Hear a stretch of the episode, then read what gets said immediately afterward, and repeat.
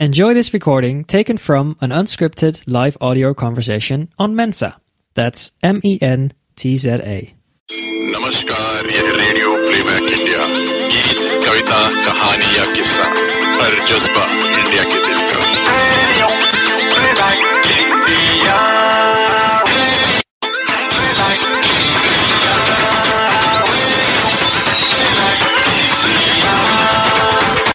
सुनते रहिए दोस्तों रेडियो प्लेबैक इंडिया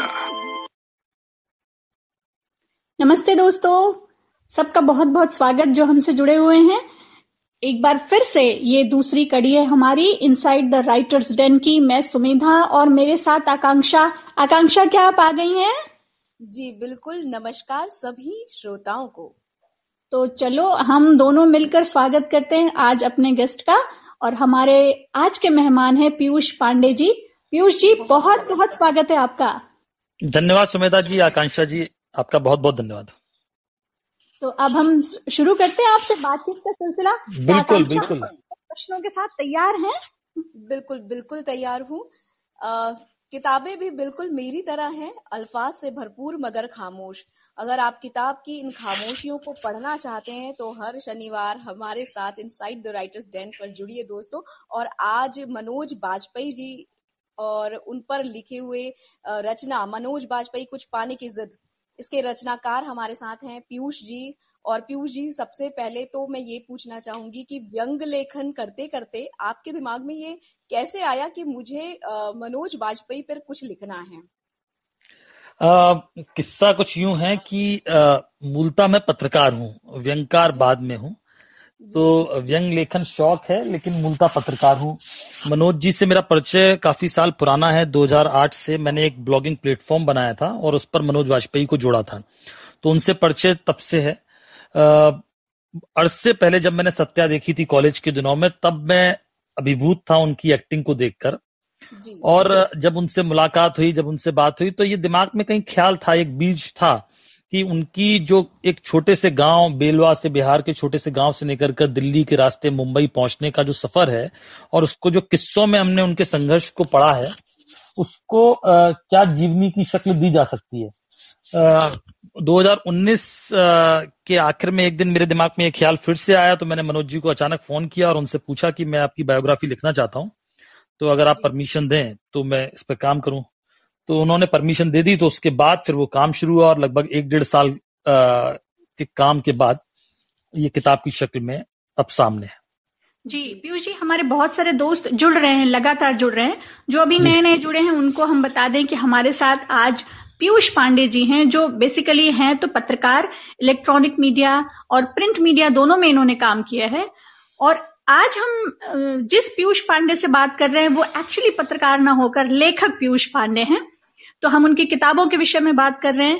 अभी आकांक्षा ने आपसे पूछा था कि व्यंग लिखते लिखते आप ये बायोग्राफी कैसे लिखने लग गए? तो मैं थोड़ा पलटूँगी पीयूष जी कि जी। व्यंग लिखने की भी शुरुआत कैसे हुई आपकी? क्योंकि पत्रकारिता एक ऐसा मोड है जहाँ पर आपको सत्यता लिखनी होती है कटुताई से लिखनी होती है। तो आप व्यंग की तरफ़ कैसे झुका हुआ आपका? अ, अ, पत्रकारिता और व्यंग दोनों अलग आप कह सकते हैं, लेकिन व्यंग भी समाज की सच्चाई को ही सामने लाता है, लेकिन उन विसंगतियों को कहने का अंदाज अलग होता है। रही बात कैसे शुरुआत हुई तो वो बहुत साल मतलब कॉलेज के दिनों में ही अ, अचानक मुझे मैंने एक पहला व्यंग लिखा था अपना और वो व्यंग काफ़ी लोगों ने पसंद किया तो तब से वो शुरुआत हो गई। लेकिन मैं व्यंग नियमित तौर पे 2010 से लिखना शुरू किया जब अखबारों में छपने छपाने का सिलसिला ज़्यादा शुरू हुआ छपते पहले भी थे लेकिन चूँकि आप पत्रकारिता कर रहे होते हैं तो कई बार संस्थानों में प्रतिबंध होता है कि आप बाहर नहीं लिख सकते। 2010 में मैंने कुछ दिनों तक ब्रेक लिया था मैं जॉब ना करके कुछ अपना काम कर रहा था। उस दौरान फिर मैंने कई सारे अखबारों में जिसमें आपके बिहार झारखंड का बड़ा अखबार है प्रभात खबर दैनिक जागरण तो इन सारे अखबारों में मेरे व्यंग के स्तंभ शुरू हुए और फिर मैंने नियमित व्यंग लिखना शुरू किया। और व्यंग लेखन में अपना एक मज़ा है ही इसमें कोई शक नहीं। तो ये व्यंग लेखन व्यंग पढ़ना भी रोचक है और लिखना भी रोचक है। और हम इस बात से डिनाई नहीं कर सकते। पीयूष जी की जो बायोग्राफी होती है, बहुत ज़्यादा रोचकता से लिखी जाए तभी लोग उससे जुड़ पाते हैं। या जिस व्यक्ति पर लिखी जा रही है, उसका बहुत वाइड रेंज हो, एक बहुत बहुत महिमा मंडित व्यक्ति हो तो तो लोग पढ़ पाते हैं। तो बायोग्राफी लिखते समय आपने क्या ध्यान रखा? इसमें रोचकता कैसी बनी रहे? नहीं रोचकता के विषय में तो पाठक ही बता सकते हैं कि वो उन्हें कितनी रोचक लगी आ, हम्म। मेरा ध्यान जब मैं लिख रहा था या जब मैं मनोज जी की बायोग्राफी पर काम कर रहा था तो मुझे हमेशा से उनके संघर्ष में दिलचस्पी थी कि वो एक बिहार के छोटे से गाँव में आ, आ, पैदा हुए वहाँ और वो भी उस दशक में मतलब उनकी पैदाइश तो साठ के दशक की है और अस्सी हम्म। के दशक में वो दिल्ली आए उस दशक में जब बिहार को बहुत पिछड़ा पिछड़े राज्य के तौर पर देखा जाता था। और सिनेमा में जाना, उस गाँव से कोई सोचना, ये बहुत बड़ी बात थी।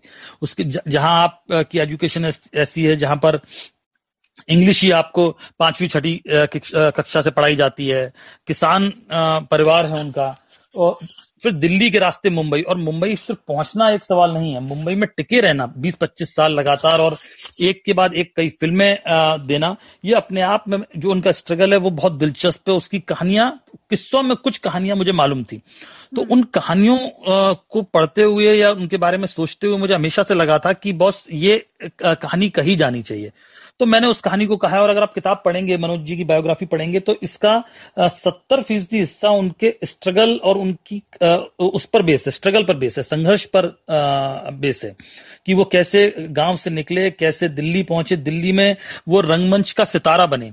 रंगमंच दिल्ली, क्योंकि मैंने जिन लोगों से बात की, जिस दौर में मनोज वाजपेयी यहाँ पर थिएटर कर रहे थे तो वो सबसे बड़ा नाम थे थिएटर का। लेकिन मुंबई जाते ही उनकी वो पहचान धूमिल हो गई, उनको कोई पहचानता नहीं था। हम्म। लेकिन फिर आपने एक नई पहचान गढ़ी मुंबई में। सत्या फिर उनको मिली और सत्या के बाद आ, आ, उनकी किस्मत बदली। लेकिन सत्या के बाद फिर दो फ़िल्मों के बाद सितारा डूबने लगा। लेकिन वो एक उनका करियर ग्राफ देखेंगे आप तो वो ऊपर नीचे ऊपर नीचे होता रहता है। और 25 साल कोई आदमी जिसका कोई गॉडफादर ना हो और वो मुंबई में टिका रहे तो ये अपने आप में एक बहुत बड़ी बात है। और मैंने मनोज जी से एक दिन कहा भी कि आपके मुंबई में रहने की जो कहानी है, वो अपने आप में किताब का विषय है, लेकिन मेरा ध्यान आपके संघर्ष पर ज़्यादा था। तो किताब जब आप पढ़ेंगे तो आपको लगेगा कि सत्तर फ़ीसदी हिस्सा वो उस पर क्योंकि उसमें कई सारे किस्से और मोटिवेशनल एक कहानी है वो कि कैसे गाँव से निकलकर आदमी मुंबई पहुँचा और वहाँ पर टिका रहा। हम्म, हम्म। पीयूष जी मनोज जी स्वयं भी साहित्य में काफ़ी रुचि रखते हैं प्रतिदिन वो कविता भी पढ़ते हैं और साहित्य से उनको जितना लगाव है उनके लिए जब आप लिख रहे थे और उनसे जब आपका संवाद हो रहा था तो ये आपको कितना चुनौतीपूर्ण लगा कि आप उस, उनको संतुष्ट कर पाएँगे अपनी लेखनी से? नहीं ये आ, आ, थोड़ा सा मैं आपको स्पष्ट कर दूँ हुआ ये था कि मैंने मनोज जी की बायोग्राफी के संदर्भ में उनसे परमिशन ज़रूर मांगी थी उनसे अनुमति ज़रूर ली थी। आ, मेरी चूँकि मेरे ब्लॉगिंग प्लेटफॉर्म पर मनोज जी लिखते थे 2008 से 2012 तक वो मेरा निजी ब्लॉगिंग प्लेटफॉर्म था जिस पर वो लिखते थे और उस दौरान मेरी उनसे हर तीसरे दिन बात होती थी। तो कई सारे किस्से कई सारी बातें उस दौर में उन्होंने मुझे बताई हुई थी वो मेरे पास ऑन रिकॉर्ड थी। किताब के दौरान मेरे लिए ज़रूरी ये था कि मनोज जी मुझे इस बात की इजाज़त दे दें कि उनके माता पिता से भाई बहनों से कम से कम वो बात कराएँ क्योंकि उनके बिना आ, उनकी परमिशन के बिना वो बात नहीं करेंगे। बाकी बॉलीवुड के जो लोग हैं उनसे तो मैं खुद आ, अपने निजी संबंधों से संपर्क साध लूँगा। तो मनोज जी ने वो परमिशन दी और अपने माता पिता से अपने भाई बहनों से बात कराई। तो वो बहुत बहुत बड़ी बात थी क्योंकि उन उन्होंने मुझे कई सारी बातें बताई मनोज जी के जीवन से संबंधित। और लेकिन अच्छी बात यह थी कि जब मैं बायोग्राफी लिख रहा था तो मनोज जी के पास कई सारे लोग फ़ोन करते थे कि हमारे पास फ़ोन आया है जैसे अनुराग कश्यप पीयूष मिश्रा अनुभव सिन्हा ये सारे लोग जो मनोज जी के साथ के लोग हैं जूनियर हैं सीनियर हैं। तो ये लोग शायद पूछते थे मनोज जी से कि भाई पीयूष का फ़ोन आया है और वो बायोग्राफी आपके लिख रहे हैं आप इसके बारे में बात करना चाहता है तो क्या बात करें या ना करें? तो मनोज जी ने किसी से मना नहीं किया ज़ाहिर सी बात है। लेकिन मनोज जी ने मुझसे ये नहीं कहा कि मैं किताब लिख रहा हूँ तो पहले उनको दिखाऊँ कि क्या किताब लिख रहा हूँ।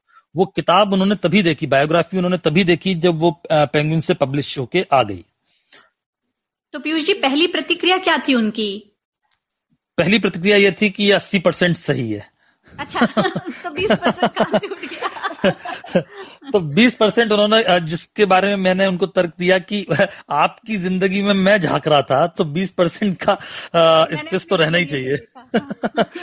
अगर तो उनके कुछ चीज़ों पर उनका कहना यह था कि जैसे अनुराग कश्यप ने कोई किस्सा सुनाया है मुझे तो उनका कहना यह था कि अनुराग ने तुम्हें इतनी बात तो बताई लेकिन एक लाइन वो नहीं बताई जो मेरे और उसके बीच में बात हुई थी। तो ऐसे कुछ चीज़ें छोटी छोटी थी लेकिन अस्सी फ़ीसदी उन्होंने कहा कि ये किताब बिल्कुल ठीक है। और आजकल अगर आप देखेंगे मनोज जी के ट्विटर अकाउंट पर और बाकी जगह तो मनोज जी खुद भी इस किताब को काफ़ी प्रमोट कर रहे हैं क्योंकि शायद उनको लग रहा है कि हाँ इस किताब में वर्थ है।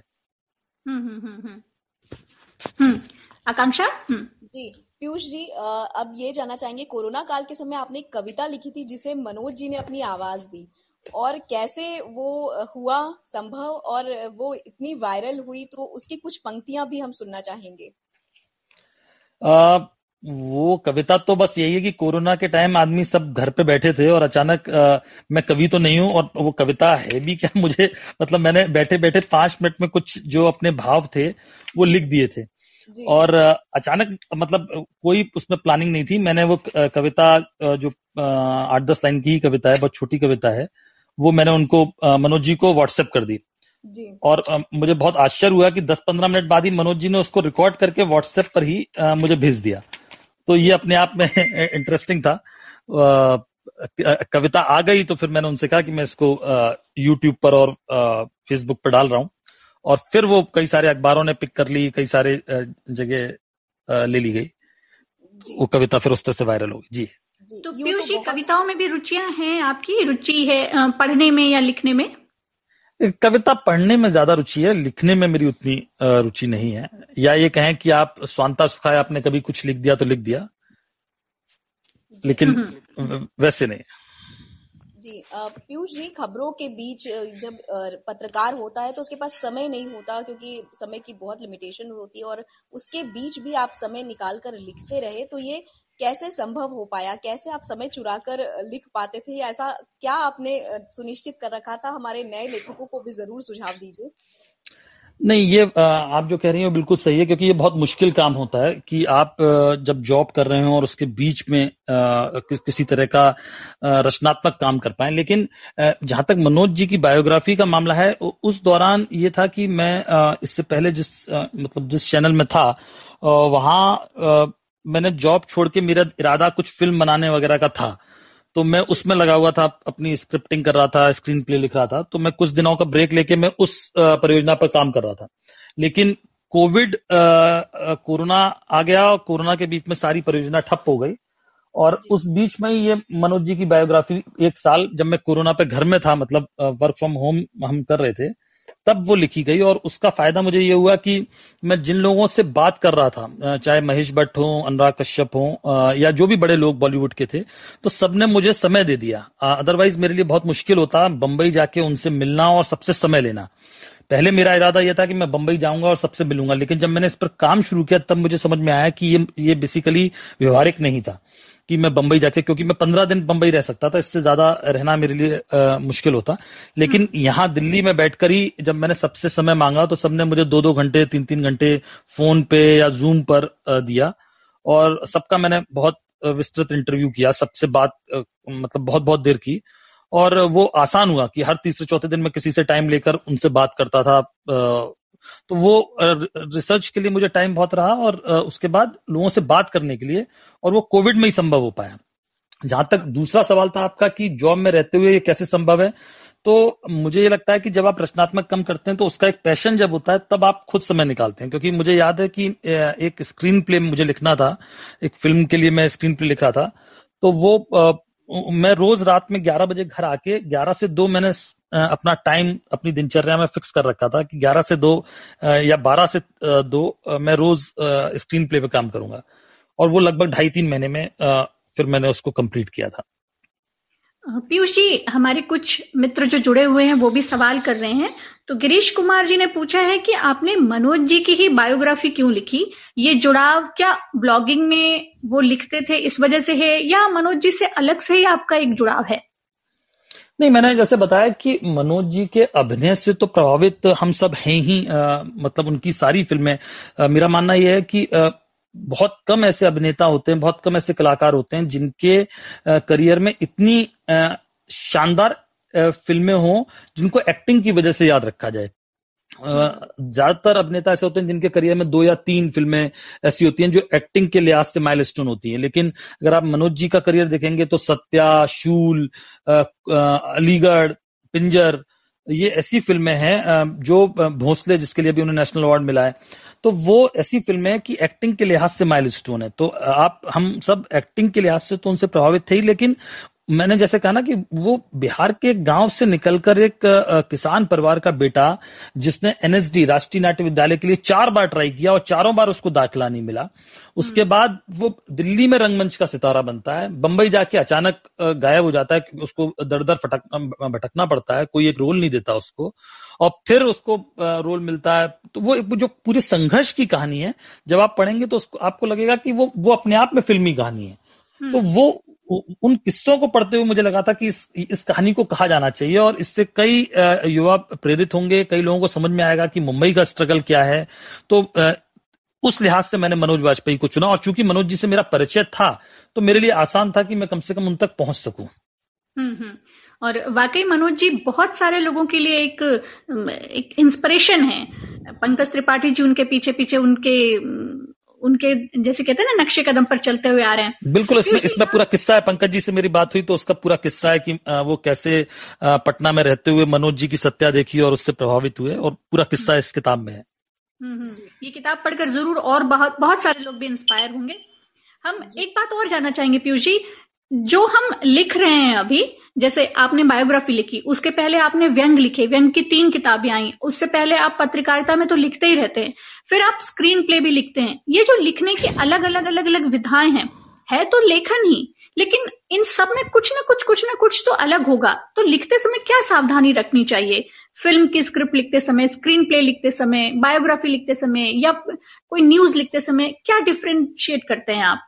नहीं मुझे लगता है सावधानी रखनी चाहिए ये आ, आ, मुझे मतलब मेरे लिए बताना मुश्किल है कि क्या सावधानी रखनी चाहिए हर तरह का लेखन का क्राफ्ट आ, आ, अलग होता है हम्म। और वो आपको समझ में आना चाहिए कि आप जिस विधा में काम कर रहे हैं वो उस विधा का ग्रामर क्या है हम्म। तो हर विधा का अपना एक ग्रामर है जब आप न्यूज़ लिखते हैं तो उसमें फैक्ट का बहुत ज़्यादा महत्व है क्योंकि आप फैक्ट से खिलवाड़ नहीं कर सकते जब हम टीवी हम्म। की स्क्रिप्ट लिखते हैं खासकर न्यूज़ स्क्रिप्ट लिखते हैं तो उसमें फैक्ट का महत्व है जब हम अखबार के लिए एडिटोरियल लिखते एडिटोरियल पेज पे आर्टिकल लिखते हैं तो उसमें हमारा ओपिनियन होता है कि हम किसी मुद्दे पर क्या सोच रहे हैं।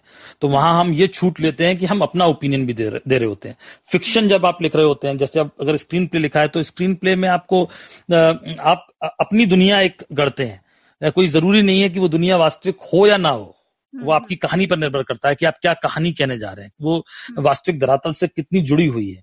तो आपके मन में है आप अपनी दुनिया गढ़ते हैं और निजी अनुभवों से या आपने जो पढ़ा लिखा है उस अनुभवों को उसमें फिट करते हैं। तो लेकिन हर हर तरह की राइटिंग का एक अलग ग्रामर है शैली होती है। वो जब आप पढ़ते हैं जब आप समझते हैं तो आपको एक आइडिया लगता है कि इसको किस तरह से लिखा जाना चाहिए।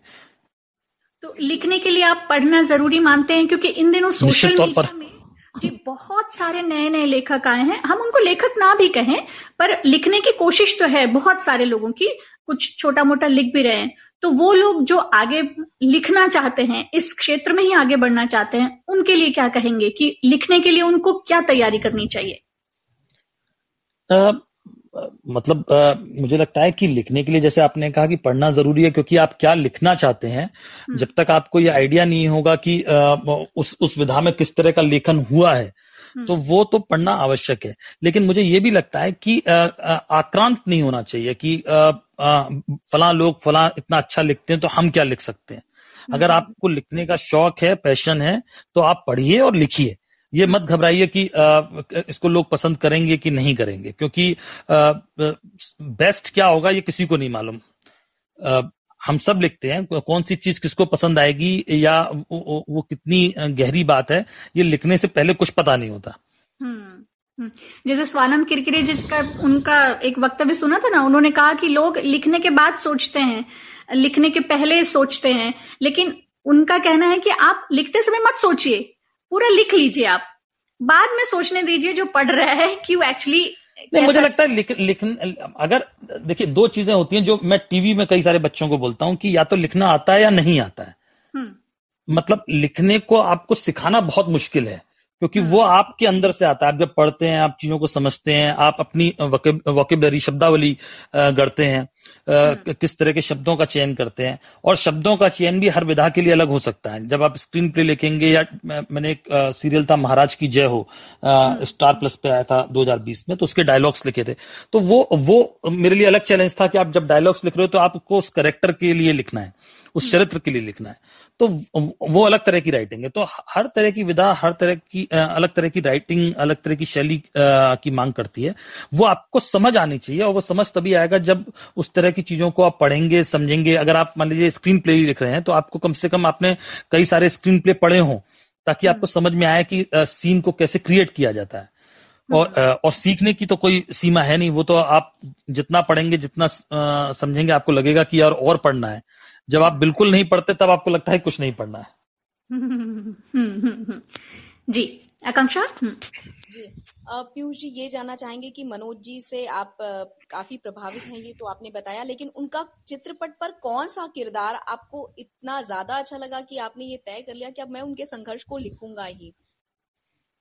Uh, मुझे लगता है देखिए मैंने किताब में अपनी जो भूमिका लिखी है उसमें एक जगह लिखा भी है कि कॉलेज के दिनों में मैंने सत्या देखी थी।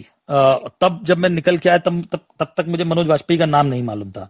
मैं निकल के आया थिएटर से मैं मूलता आगरा का रहने वाला हूँ तो आगरा में मैंने वो फ़िल्म देखी थी। और तो मैं अभिभूत था, मैंने कहा, यार, ये क्या एक्टर है? जिस तरह से भीकू मात्रे का किरदार किया। उसके बाद शूल, कौन पिंजर, ये सारी फ़िल्में ऐसी थी जिसमें एक्टिंग के नए प्रतिमान गढ़े उन्होंने। लेकिन अगर आपने एक फ़िल्म पूछी तो मुझे लगता है अलीगढ़ जब मैंने देखी, और अलीगढ़ मैंने पहले नहीं देखी थी, अलीगढ़ मैंने जब मैं ये किताब लिख रहा था तो मैंने उनकी सारी फ़िल्में देखी, क्योंकि आप जब बायोग्राफी लिख रहे हैं तो आपको उनकी सारी फ़िल्में देखना ज़रूरी महसूस हुआ मुझे।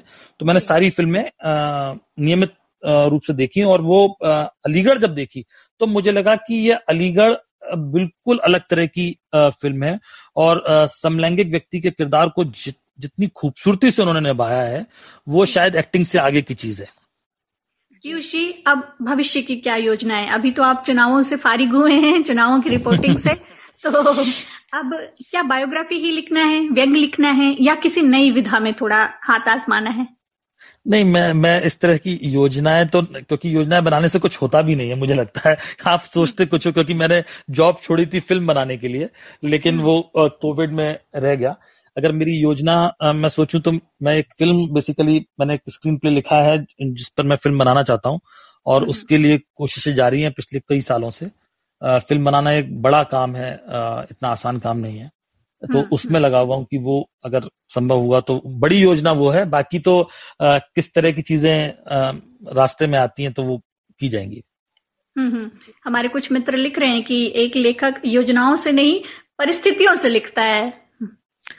आ, ये बात ठीक है लेकिन मुझे लगता है कि हर मामले में ये अप्लाई नहीं होता है। हम्म। क्योंकि आ, मेरे मामले में जैसे ये था कि अब इसमें कोई मनोज वाजपेयी की बायोग्राफी लिखते वक्त कोई परिस्थिति जैसी चीज़ नहीं थी।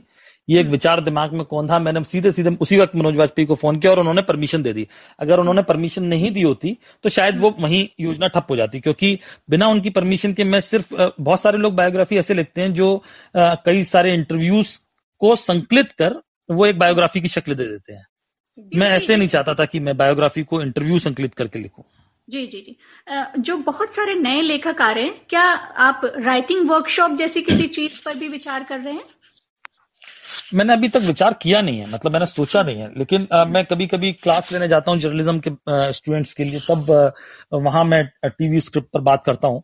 लेकिन वो नियमित नहीं है कभी कभी आ, कुछ इंस्टीट्यूट में जाना होता है तो वो बात होती है लेकिन ऐसा मैंने कुछ प्लान नहीं किया है। पर अगर आपके दिमाग में विचार आए और आप प्लान करें तो बहुत सारे लोग लाइन में हैं। हम सब लाइन में हैं। आप जब भी वर्कशॉप ऐसा करें। नहीं नहीं वर्कशॉप तो नहीं लेकिन कभी ऐसा कुछ मौका आएगा तो मैं अगर अपने अनुभव में साझा कर सकूँ तो मुझे खुशी होगी। इसमें क्या है? जी बिल्कुल। हमारे बहुत सारे मित्र जो जुड़े हुए हैं वो सब भी उत्सुक हैं कि कभी और आपसे बातचीत का मौका मिले। हमारे पास क्योंकि लिमिटेड टाइम है तीस मिनट से भी कम का समय था। पर जितनी बातचीत हम कर सकते थे जितना ज़्यादा आपसे निकाल सकते थे उतनी हमने कोशिश की। बस हमारे पास डेढ़ मिनट का समय बचा है। पीयूष जी चलते चलते अगर आप हमारे श्रोताओं से हमारे बाकी मित्रों से कुछ कहना चाहें। आ, नहीं मुझे बहुत मज़ा आया आपसे बात करके। कुछ मनोज वाजपेयी के बारे में चर्चा हुई। आ, मुझे लगा जो आपने वर्कशॉप का ज़िक्र किया कि कभी ऐसा मौका आया कि मैं अपने अनुभव साझा कर पाऊँ शेयर कर पाऊँ नए लेखक जो आ रहे हैं। अब अगर मुझे बाईस तेईस साल हो गए इस फ़ील्ड में तो अगर मैं अपने अनुभव साझा कर, कर सकूँ तो मुझे बहुत खुशी होगी। बिल्कुल हमने नोट डाउन कर लिया और अब हम आपसे जल्दी ही संपर्क करेंगे इस विषय में। आपका बहुत बहुत धन्यवाद कि आप हमसे जुड़े इतनी सारी बातें की हमसे और आपको बहुत सारी शुभकामनाएँ इस किताब के लिए। ये किताब तो वैसे भी धूम मचा रही है आगे और धूम मचाती रहेगी। बस एक जानकारी और है कि अभी तो ये हिंदी में किताब है तीन चार महीने में इसका इंग्लिश अंग्रेज़ी संस्करण और फिर मराठी संस्करण। आएगा तो मतलब सिर्फ़ पाठ जो श्रोता सुन रहे हैं उनकी जानकारी के लिए। बहुत बहुत शुक्रिया। बहुत बहुत धन्यवाद आपका। आकांक्षा जी बहुत बहुत धन्यवाद। सुमेधा जी बहुत बहुत धन्यवाद आपका भी। धन्यवाद। नमस्कार यह रेडियो प्लेबैक इंडिया गीत कविता कहानी या किस्सा हर जज्बा।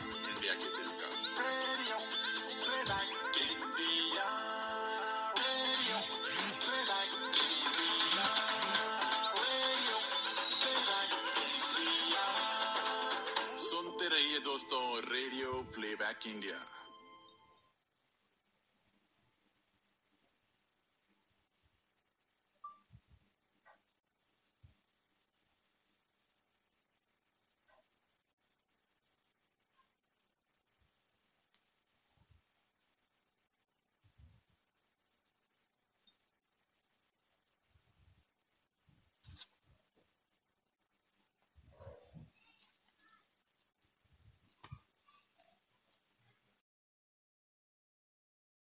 If you enjoyed this, download the Mensa app and start your own live audio conversation.